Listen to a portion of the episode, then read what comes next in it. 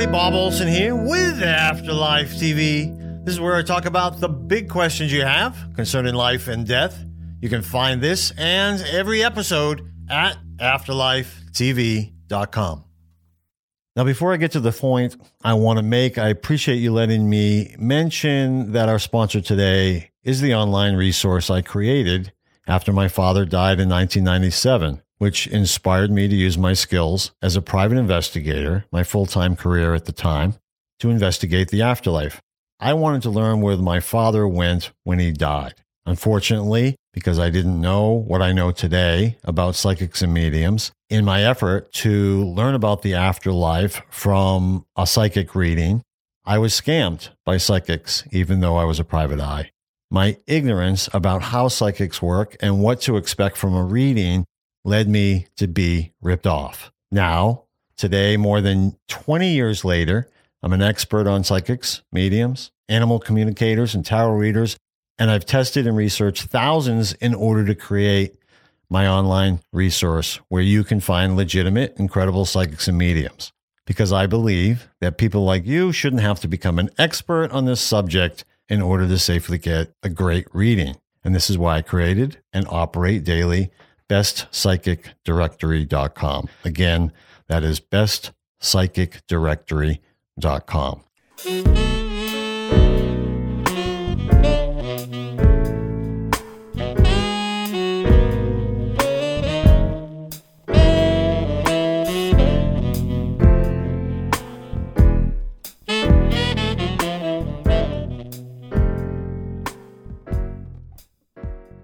Hey everybody, Bob Olson here with Afterlife TV. Today's subject is, well, I'm just calling it a roadmap to the afterlife. I got souls, pre-birth planning, planning, spirit communication, soul groups, spirit guides. I think we're going to talk about a lot of things here today.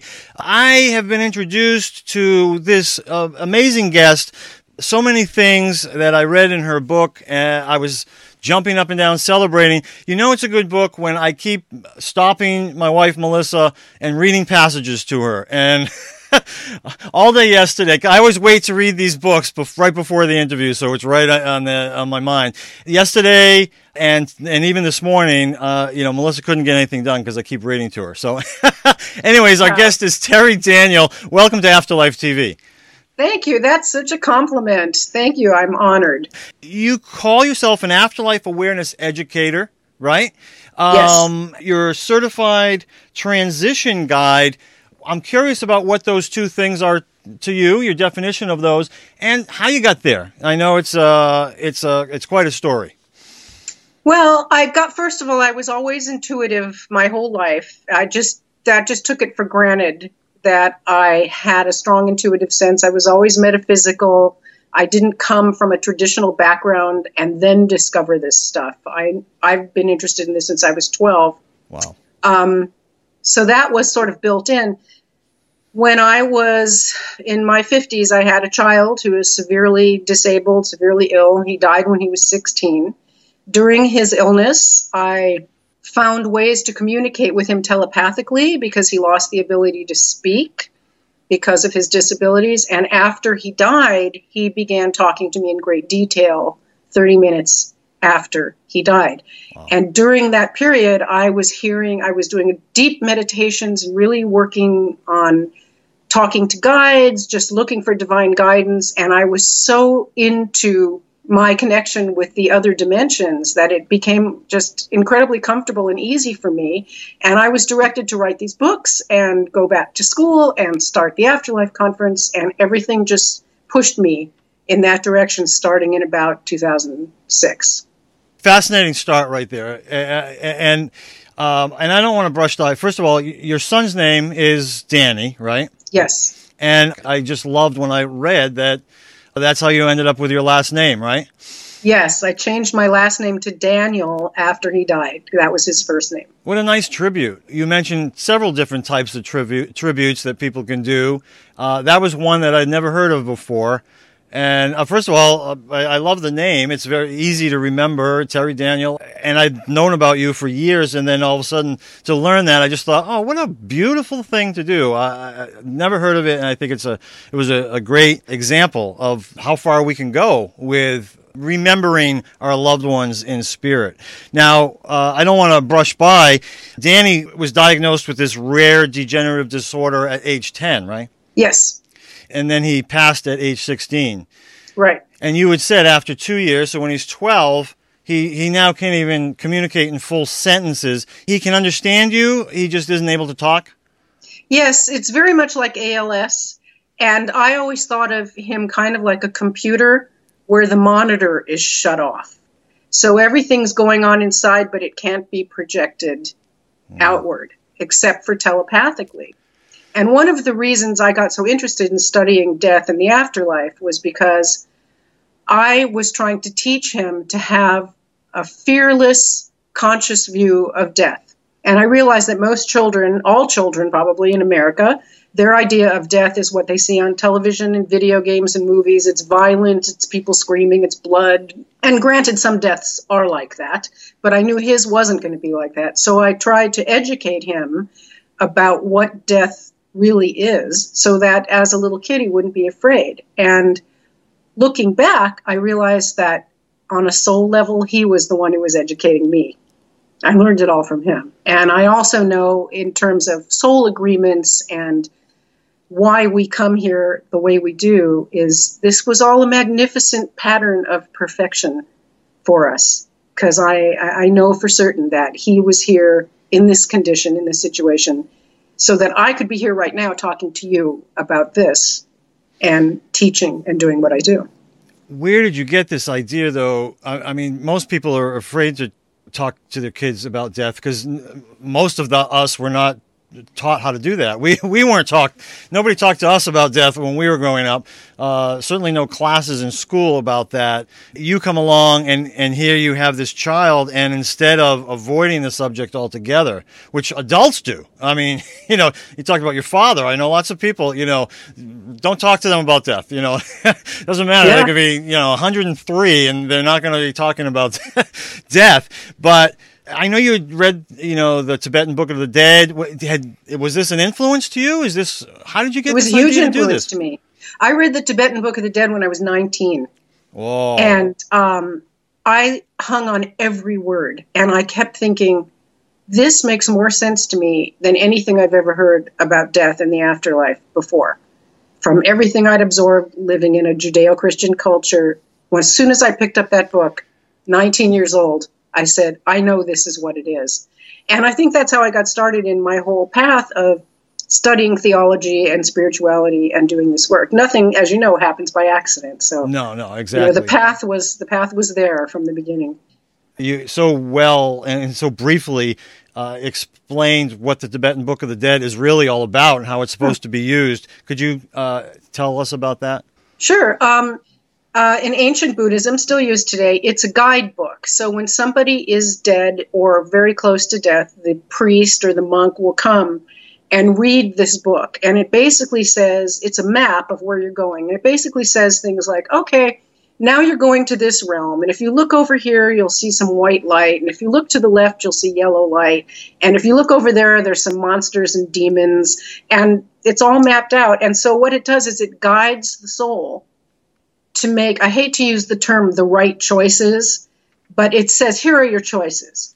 And the soul will very often be drawn to the dimmer light or to the monsters and demons or to the other things that are there. And so the, the priest will kind of try to direct it to always go to the highest states. However, it doesn't make a judgment that the state over here with the demons is necessarily bad because if the soul is attracted to that, it's going there for a reason. Mm-hmm. And there's work it has to be done in that state. Now, those demons are not external, they're your own projections. And so that's kind of like a life review. Mm-hmm. You know, we hear people every once in a while say, Oh, I've heard of people who've had near death experiences and went to hell.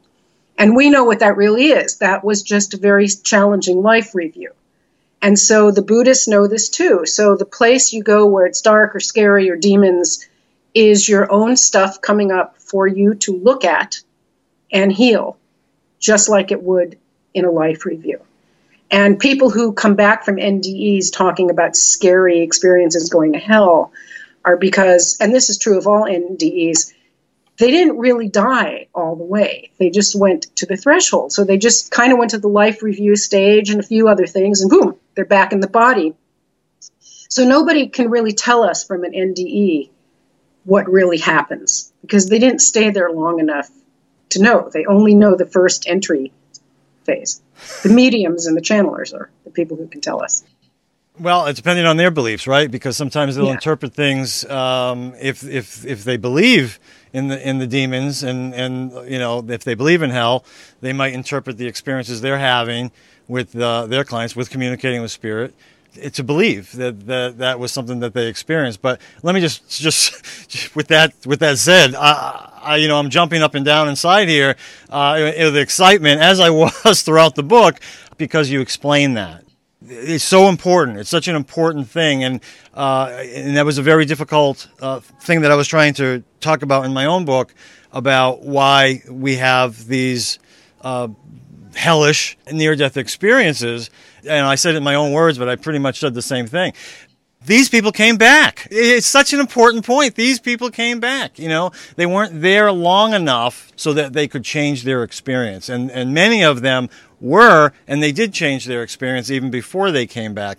Uh, and a lot of that is about these people who just sort of called out for help. And calling out for help in my mind is that means there's hope. That means you're starting to believe that there's another possibility. And when you think there's another possibility, the way I understand people who have NDEs, you know, you think about something and boom, it, you're there. You think about it being in a field, you're in a field. You know, you think about being with your loved ones, you're there, right? Yes, and that's what the Tibetan Book of the Dead, and there's also an Egyptian Book of the Dead and a Celtic Book of the Dead, by the way. Oh. And that's what they do is they make that suggestion that you can think of another possibility. So they say, okay, you know, now you're on level 42 or whatever, and there's this stuff over here and that stuff over there. Go to that stuff. And the soul will go wherever it wants to go or where it needs to go. The interesting thing about mediums in hell, and I say this all the time, I'm pretty sure you've never heard a medium say, Oh, yeah, I, I was talking to a dead person the other day and he said, Help me, I'm burning in hell. that just doesn't exist Right. in real death, in real deep death. Yeah. You know, but a projection of that does exist in in near death experiences. Yeah, yeah, and like you said, sometimes the life review can feel Yeah. feel like hell if you didn't live a very good life. All right, I just want to talk about your book here, Embracing Death: A New Look at Grief, Gratitude, and God. Terri Daniel, check it out on Amazon. Uh, in the show notes below this video, you will see a link to it, and uh, I'm excited about this book, and I'm so glad that you came out with it. You know, it's interesting the the title, Embracing Death. I actually thought about it. I'm like, I don't want people to think it's necessarily just about that. They have to really understand what that means. Tell us uh, about that title. What did you mean by that? I'm not sure I know what I meant by that. I guess I meant, you know, that to not be afraid of death. I was doing a lot of hospice work at the time, and it's um, it's just a matter of understanding that there is no death. Yeah. And so, if we embrace this life as we know it and we think it's wonderful, we'd have to open our minds to understand that there are many other forms of existence, that this isn't the only one. And the other form that most people know is called death. And so, we want to make it part of our embracing of all experience. Yeah. It doesn't just end with this physical life. You know, I was talking to a young man yesterday, 22 years old, who is a natural born shaman. And he's doing a lot of shaman training. And he asked me this amazing question. He said, Is everything that exists on the earth now all there ever will be, or will there ever be new things? Will there ever be new life forms or new plants? And where would they come from? And I never thought about that before, but what we concluded was in order for new things to exist, the old things have to die. So the only way anything new could ever exist on Earth is like the Earth will blow up, or you know, nuclear devastation, or pollution, or whatever will kill everything off, and stuff will burn and turn to carbon, or whatever happens scientifically, and new stuff will grow out of those chemicals. And so death is like that too. Death is just you know the breaking down of the old to make fertile ground for something new. Yeah. It's never ending. Energy never ever stops. Yeah, uh, I love that. I uh, so well said. Uh, great question that he had. That's a really wonderful question. I just want to finish off on that. So, embracing death, I think it's so important to really emphasize that embracing death, this is a concept about living. And, and so it's not like looking forward to death or, you know, I love death. You know, it's none of those things. it's, it's about embracing death so that it changes the way you live. That's what I think your book helps people do by uh, understanding death in the way that your experiences, my experiences have helped us do to not fear death, for one, to understand it a little better. It changes, it changed my life. And I, I, can tell by reading your story, it's changed your life by thinking about death differently. And because we both embrace death in the way that you're talking about here, um, it is about living. It's about living differently because of the way we look at death now. We look at dif- death differently. In fact, there's the subtitle, right? A new look at grief, gratitude, right. and God. Okay, so we come full circle. Fear of death is at the root of all neurosis. And if you look at human behavior, you can boil everything down to the fear of death. I was again talking to this little shaman kid yesterday about environmentalism and you know in in rabid environmentalism, political activism, and you know we have to save the planet. Yeah, is the fear of death at the root of that thinking as well? Are we afraid of the planet dying, which is really being afraid of ourselves dying? It yeah. really all comes down to the ego's fear of disappearance. I will disappear. Everything I know will disappear. That's a big fear. That is a big like fear, that. and uh, you and I are talking about it a little bit uh, before we start started this interview. Perfect. And so we're now we're talking about the new consciousness that conversation we had about that. Continue with that a little bit more and, and tell us about you know this idea that people have about this shift that's going on, and that somehow it's um, different than it, it, has ever been in, in, in history a lot of what I teach is different than the New Age party line, if you will. And I do get a lot of criticism for that. But people are always walking around saying, oh, wow, we're in this shift of consciousness and we're coming to, you know, consciousness is raising. We're coming to this new place because humanity is so messed up and the world is so messed up. And whenever people tell me about this shift, I have to say, you know, if we were living in the Roman Empire or in the Middle Ages or in Africa during the slave trade or you know, anywhere, we'd be saying exactly the same thing. We'd be saying, wow, life is so messed up. You know, they're crucifying people. There's the crusades or, oh, everybody's dying in the streets from the plague. We're living in really terrible times, but there's new hope coming. There's going to be a shift. There's a new religious teacher preaching on the corner. There's a new way of thinking, or now we have books, or whatever it is it's absolutely no different now than it ever was in human history. It's the same struggle. It's the ego suffering and, and having these experiences that create conflict and pain, which are absolutely necessary to kick us in the butt and move us to awareness. Yeah. That is how the system works, and that's always been happening, and there's absolutely nothing different going on today than there was in 700 BC or 1642 or any other time. Yeah in history, and it's it's arrogant to think that we're so special that we're living in a special time, and that we're so special that we can stop that from happening. Yeah. So there's a shift now. Yes, there is. The shift is the internet, in my opinion. Now we have this amazing tool. Yeah. That um, is helping us spread information, but there was a time in history when it was the printing press hmm. and people learning how to read. Yeah. Evolution happens all the time. Uh, well, that's it. I love that. I also love that, you know, you talk about I may open myself up to criticism. I do it all the time.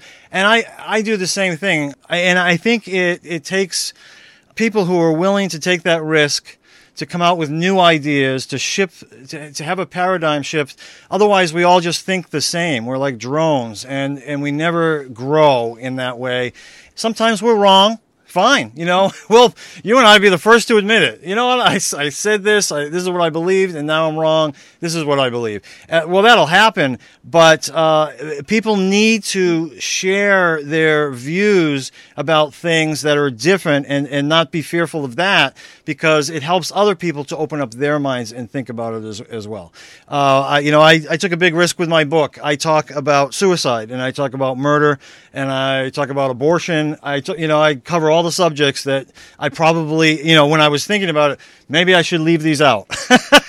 and I'm so glad that I didn't. Um, those are the those are the chapters that people got the most out of, and I know they have the most depth, and I'm grateful for that. Um, and so, and I'm grateful for you that you have the um, whatever it takes to come out there and and share your views in a risky way, even though you may receive criticism. And you talk about the internet. That's where we're going to get the most of it. Is right, right there. You know, right in those comments. Uh, all right, so let's go back. I want to talk about you that you communicated with Danny, your son, both during the process, the last four years uh, before he passed, and 30 minutes after you know, in a whole new way. It started. Well, it wasn't in a whole new way, but I wanted you. You talk about the IPS as opposed to the UPS, and uh, tell us what the IPS is and and how it is that you communicate with Danny now. Well, it's interesting. Um, my communication with Danny has changed over the years, as all interdimensional communication does. So I'll come back to that in a minute. Danny was a very articulate kid. He always said really funny things. He was great with words, and he was even better that way from the other side.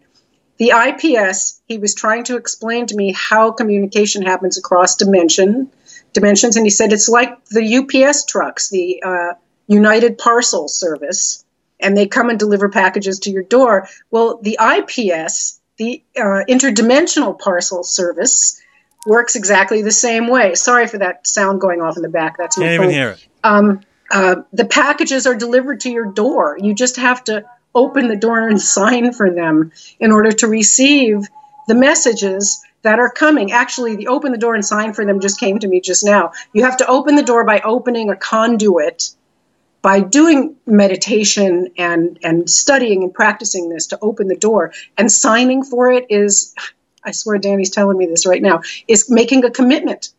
I am committed to believing that this is possible. I am committed to signing on the line and putting my name and my life and my work and reputation on the line for my belief in this process. Beautiful. And you're witnessing this live, folks. I never said those words before. That just that just came. Um, so that's what the IPS is and I forgot what the second part. How today do you communicate with Danny, or or just how did you do it at the beginning? Whichever one you want to tell us. Well, this is interesting because this is actually the topic of my next book that just came out, Turning the Corner on Grief Street, talking to all the bereaved people who are suffering so much and wanting communication. Just like we were talking earlier about the pain of life and humanity opens a door to wisdom, the pain of grief opens your heart to interdimensional communication. The wound in your heart is not a wound, it is an opening. Hmm. And this is a different way of perceiving pain. Hmm. And this is kind of like what embracing death is as well. If we can see these experiences as gifts from the divine to open us up to all that is out there trying to come to us, trying to be delivered by the IPS onto our doorstep, everything changes. Our pain is transformed. And so when we're open to this, communication comes easily. It comes to everybody. Sometimes it comes in dreams. Sometimes, you know, we've all heard the person, you know, mom's favorite bird was a red bluebird, and the red bluebird is now coming to my window after mom died. I mean, we hear this all the time. Right. But people don't sign on the dotted line and make that commitment to believing that's real. Yeah. They think it's a coincidence. So they think they're not receiving messages. Yeah. And the favorite song comes on the radio. There's a million of these little things. Um, these are the messages. And it's up to us to make the commitment to completely believing it. The more you believe it, the more clearly it comes. Now, communication changes over time. This is what I'm going to be teaching at the Afterlife conferences uh, when channeling changes. Um, my communication with Danny is nothing like it used to be because he's gone on to do his further work on the other side. And he's not as close to me as he once was. He kind of operates in the background. He jumps in and gives me something like he just did a minute ago. But for the most part, he's off doing his thing. And I'm here launched on my path. He was very close to me. He helped me write these books. He helped me go to school and start the Afterlife Conference. But he's like a teacher, and a teacher If you're a teacher in a classroom with third grade kids, you go up to them, you show them how to do the math problem, and then you walk away. Go help some other kids, and you let that kid figure it out. That's what Danny is doing with me now. Mm. And our relationships with our dead people change over time, just like our relationships with live people do. Yeah.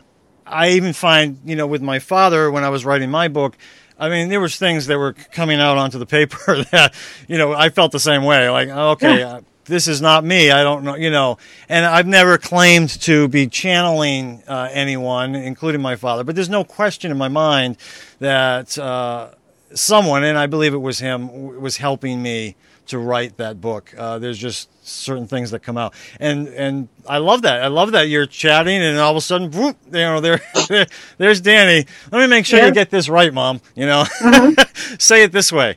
Beautiful. I and I think so many of us do that, and we don't even know we're doing it. I think there's a lot of people who are channeling a lot of things. Their artwork, you know, their writing, their their mu- music whatever it may be, or just when they're having a conversation with somebody. How many of us, and I'm really talking to the audience here, how many times have you sort of walked away from a conversation, given someone some advice, and thought, where did that come from? I don't, I don't even know. That was good advice. I don't even know where that came from, right?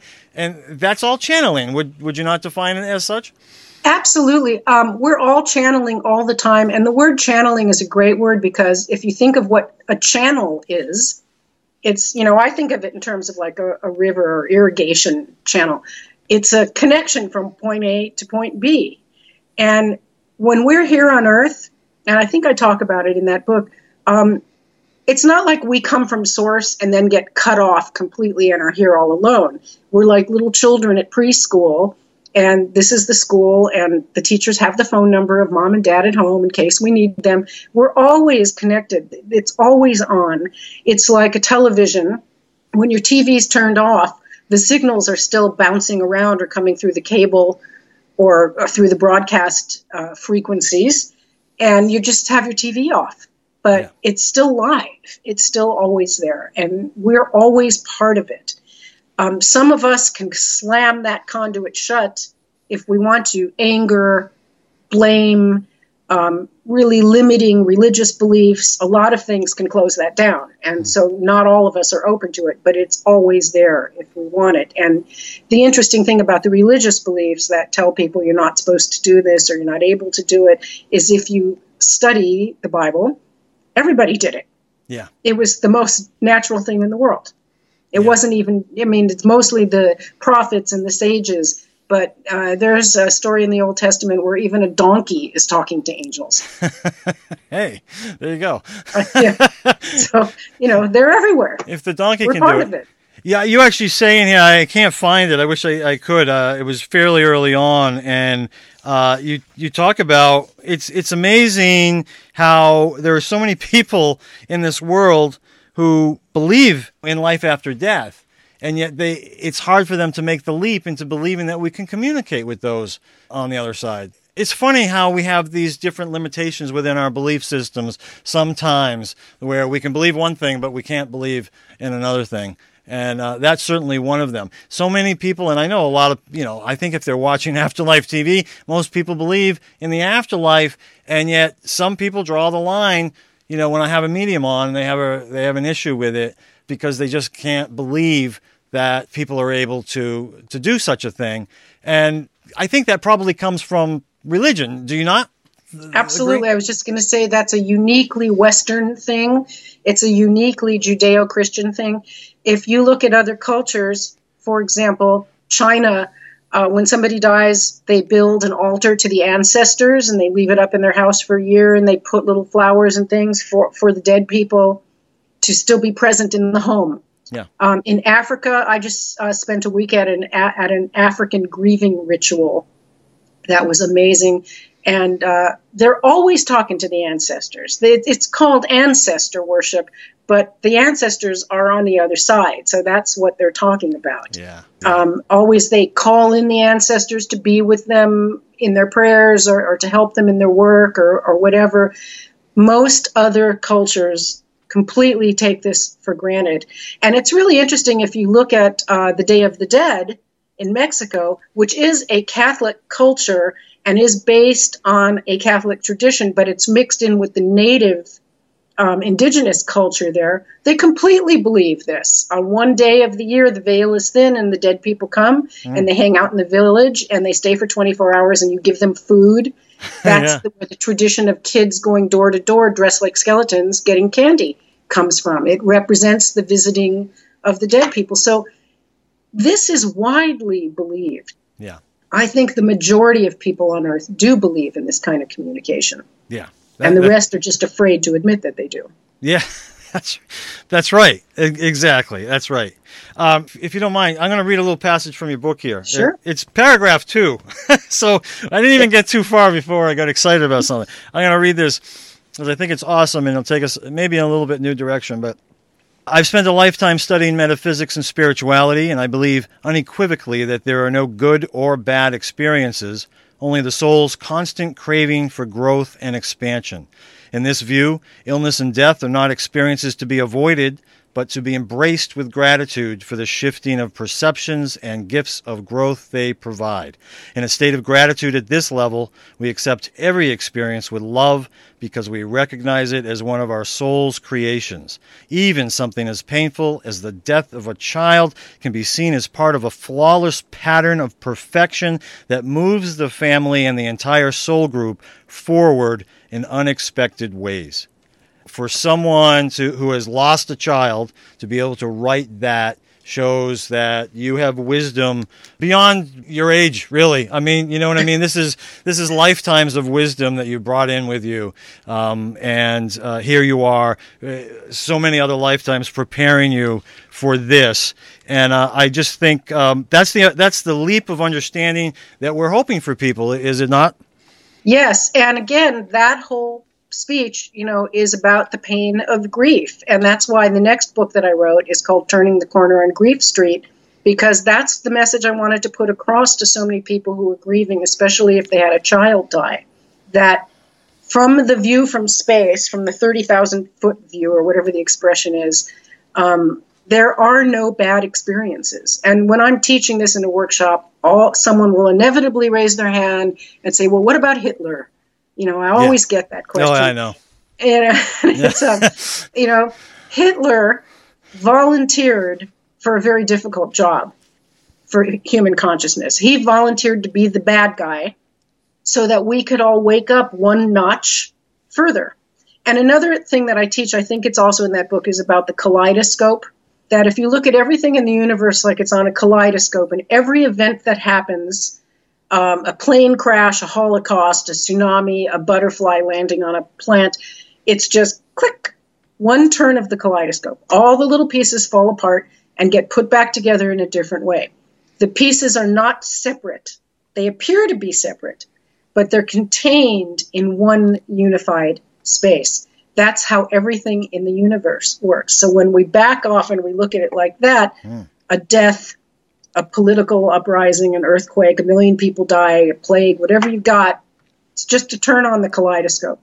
And the soul is not attached to the form that that life takes on earth because it recognizes that it's all about the turning of the yeah. kaleidoscope. And yeah. this is useful teaching when helping people work through trauma, where they're so attached to the bad thing that happened to them and that's when it gets into forgiveness. Forgiveness really just means the releasing of attachment to the experience, the releasing of obsession with the experience. It has nothing to do with the other person, Incredible. the perpetrator.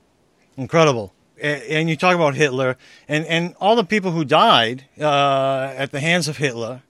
Is there a word for those types? You know, those people, or are they just part? They're just part of the puzzle. How's that work? I mean, Ah, you know, um, Danny calls them unconditional volunteers. That's what I wondered. Yeah, I, I yeah. have that here as one of the questions. I love, yeah. I love that. Uh, explain that a little bit.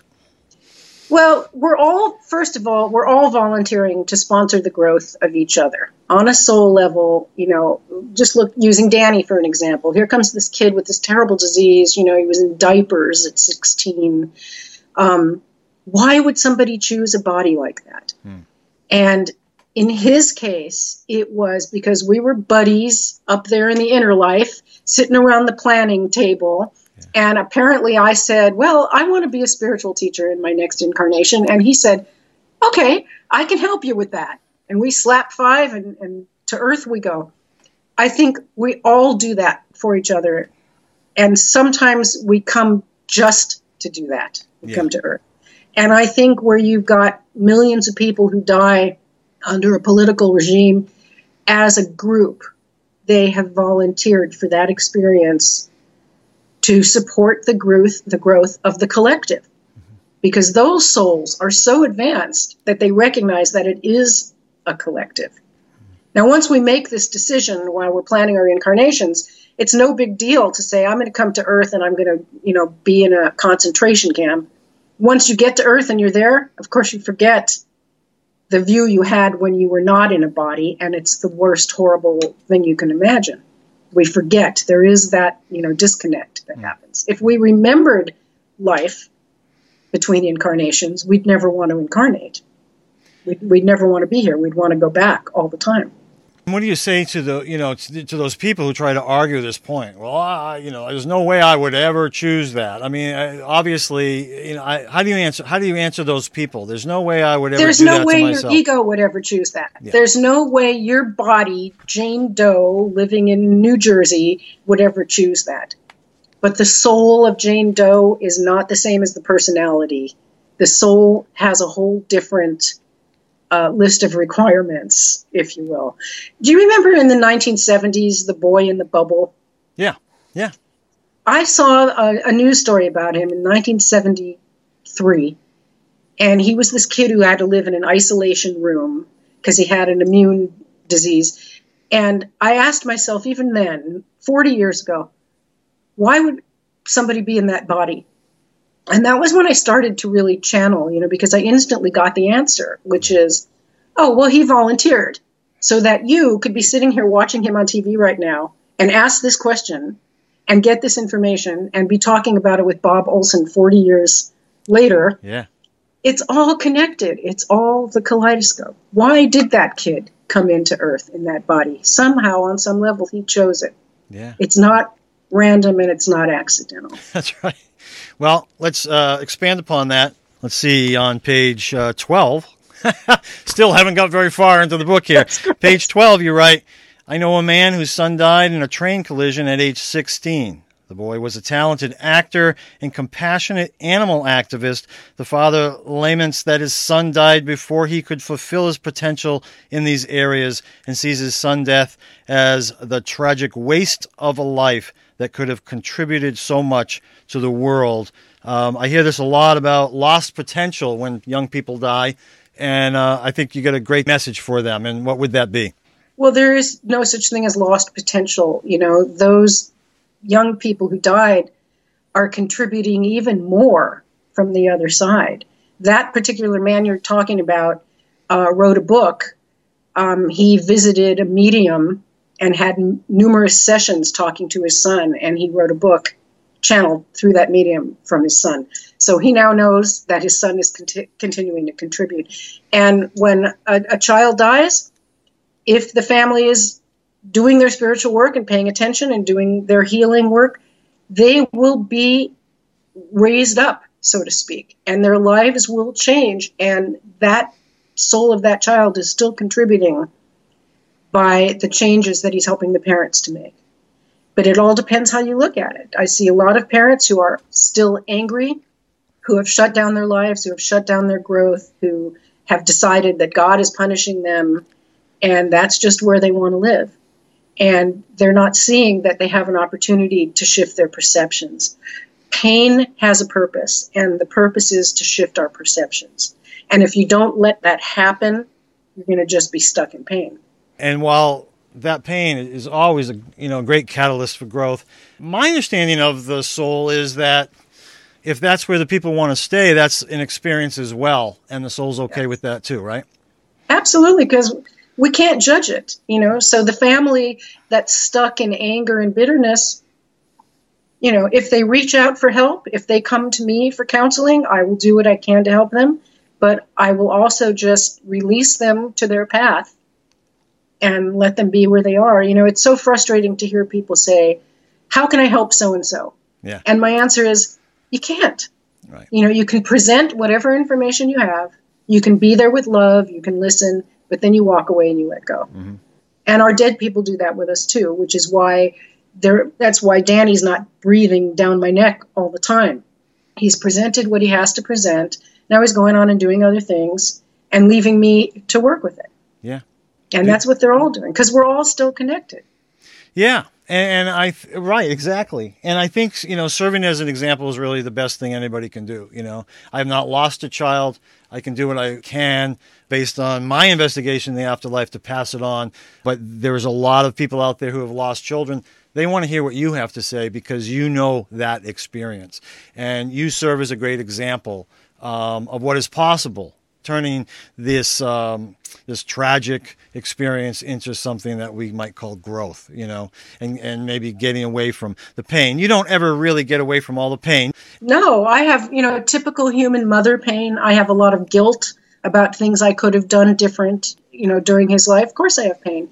And I went to that uh, African grieving ritual a few weeks ago, and I was down there on the floor screaming and crying with everybody else, you know, doing Yeah. the ritual because there's there's always going to be pain. Yeah. You Yeah. know, conflict is what makes us grow. I want to say something else about um, parents who've lost children.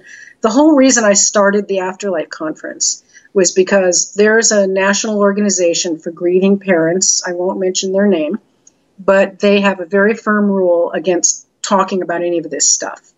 And they have rejected many of us in this field, you know, including me, uh, Bill Guggenheim, Eben Alexander, many of us uh, are not allowed to speak at their conferences because they feel that talking about after death communication will upset the grieving parents in their audience because some of them will have received signs and some of them won't. And the ones who think they're not receiving it will feel left out. I was so disturbed when I heard that their policy is to not allow this. This was back in 2010 that I decided to start my own conference so that there would be a place to talk about this. And that's how the Afterlife Conference came into being. So, again, born out of pain. It was so painful to not be able to reach that group because, as you say, I have something to give Yeah. to those parents. And that's where I thought my audience was supposed to be. Yeah. But I very quickly found out that I wasn't allowed to talk to that audience through the biggest platform that exists in America Oh, for them. And Yeah. neither do the other teachers, so I had to start my own. that's right. And and they will find you, and, and they have found you. And uh, I was going to give it at the end, and we will again, but uh, we'll remind people afterlifeconference.com. Again, all the show notes are going to have all these links uh, underneath this video, but afterlifeconference.com is the place. We move it around the country to enable more people to come. That's great. Beautiful. Afterlifeconference.com. All right, we'll we'll talk about that. Remind everybody at the end.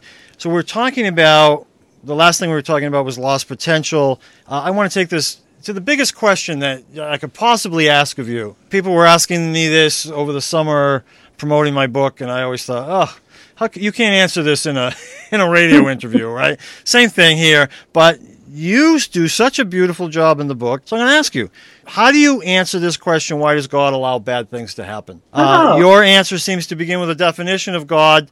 So, you know, if you want to start there, fine. However you want to answer it. Yeah, so I have in the book, you know, the question, why would God let this happen?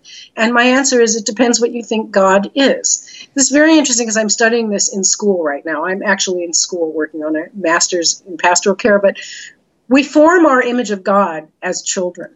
And it's usually based on this is the Freudian view um, the father, the protective father who provides and punishes. And um, that's one theory that that's where we get our image of God in the Judeo Christian world. So that's what people think God is a protective father or mother that rewards you when you're good and punishes you when you're bad. This is what people are taught in Sunday school.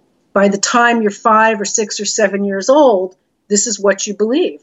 So now you're 37 and some terrible thing happens, like your child dies, and all you have to refer to is that Sunday school image of God, you're still thinking like a seven year old. And I see so many bereaved parents who are like that. I have one client who thinks that, um, you know, her child had cancer and he died.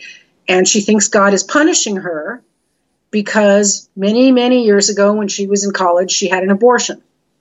Ah. And so, to pay back for that life, yeah. God took the other life. Yeah. And that's the way a seven year old would think in Sunday school. So, she never developed her theology beyond that. And most people don't. We're stuck in Sunday school theology because that's what our parents gave us. That's what the culture gave us. By the time you're seven, it's all set in stone, mm-hmm. and no one thinks about it anymore mm-hmm. until something bad happens. And then you ask that question Well, why would the protective Father God let this terrible thing happen to me, to you, to anybody? And you can't answer that question if you see it as a protective Father God. Yep. You have to change the way you see yep. God. And if you allow that change to happen, your pain will be relieved and your understanding will expand. Yeah.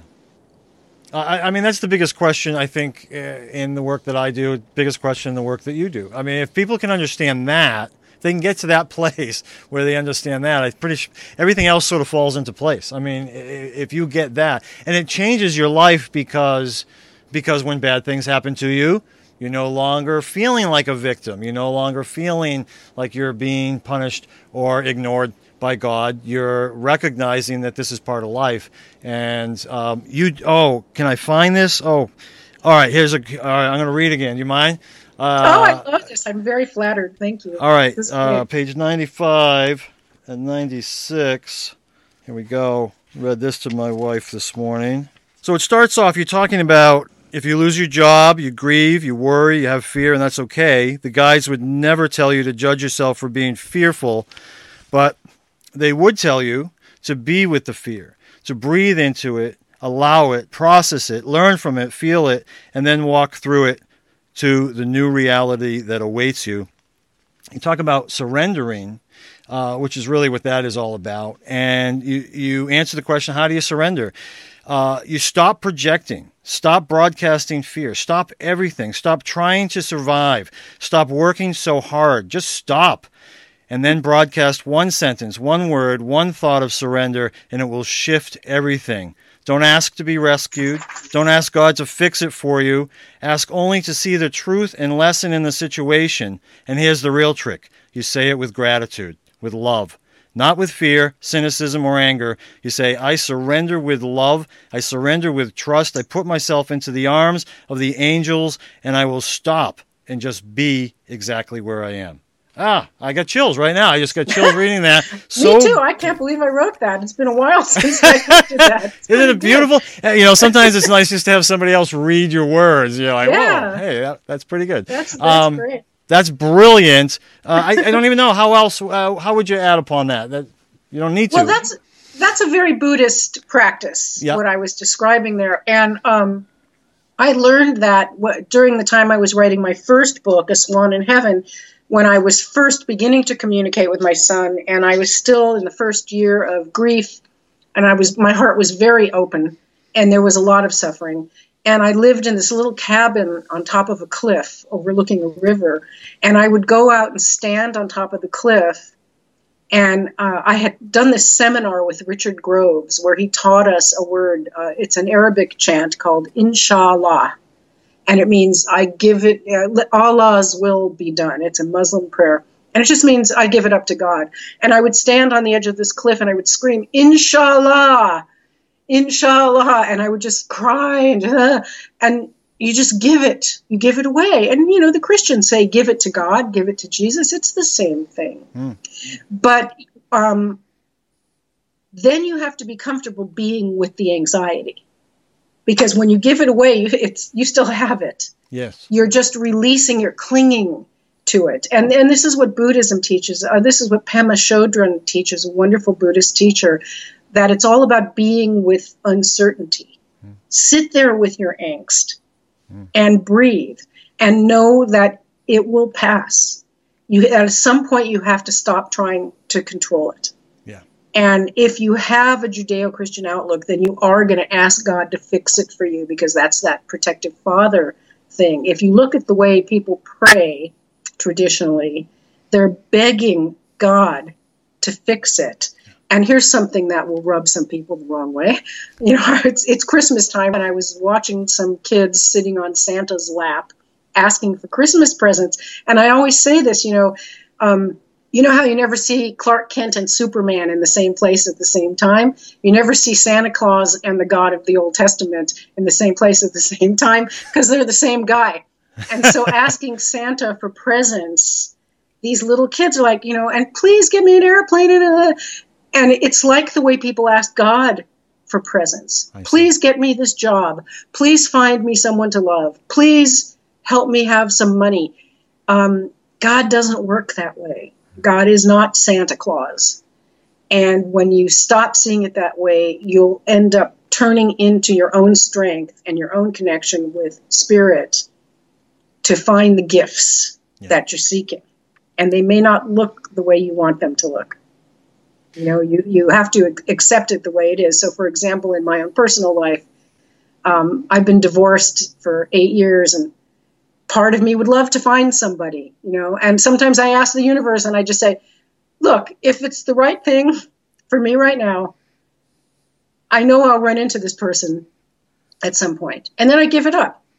You know, I still try, mm-hmm. you know, I still flirt a little and, you know, try to do stuff like that. But you have to trust. You have to accept the gift in the package that it comes in.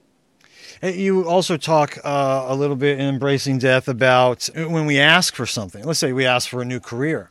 Well, it's very likely things need to be torn down before they can be built back up is I'm paraphrasing you, but I love that um, that vision. So that you know, in this case, you might get fired or laid laid off, or you know, how are you going to have that new career? You know, sometimes we need to be pushed into things.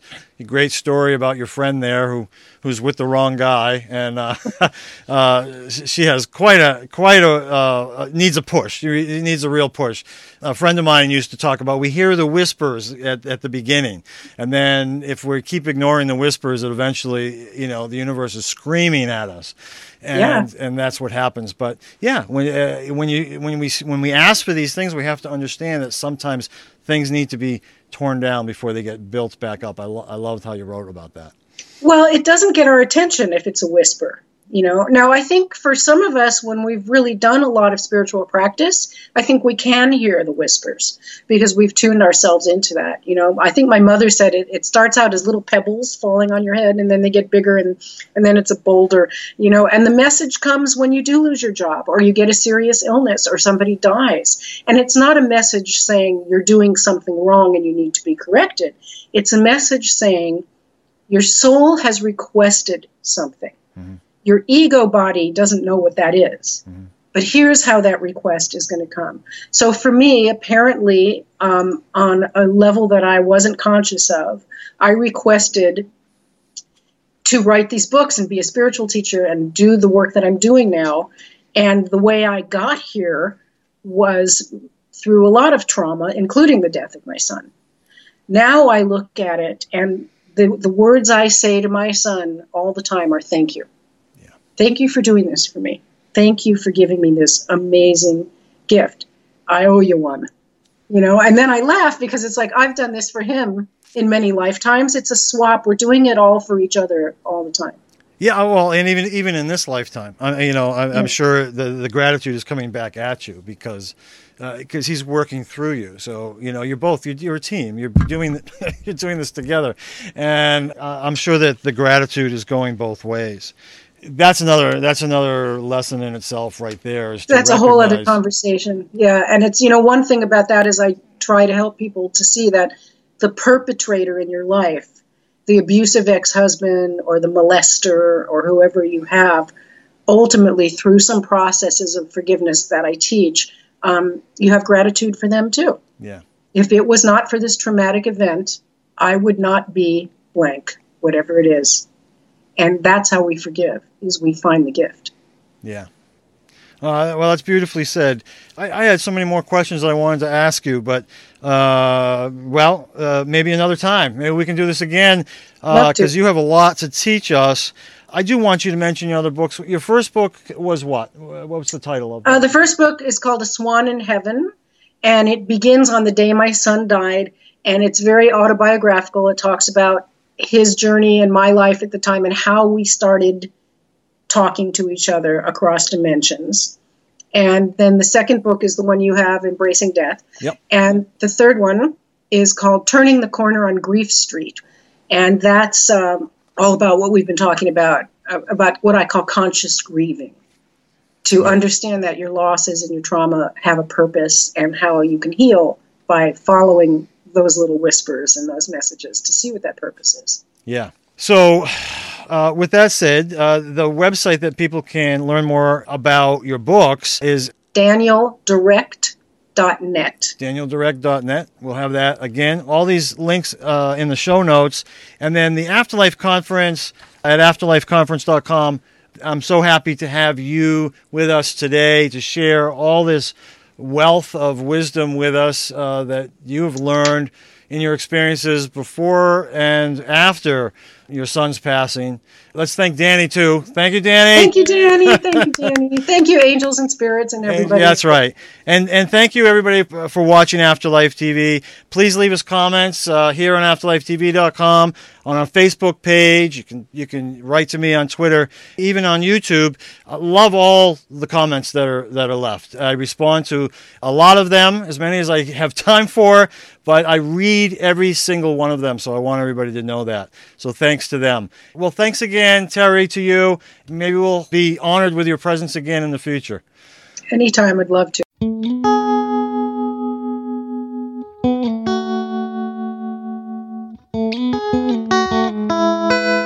So that's another episode of Afterlife TV. Thank you for joining us. Please like us on Facebook, Twitter, and YouTube, or sign up for our newsletter at afterlifetv.com so you don't miss our next episode. See you next time.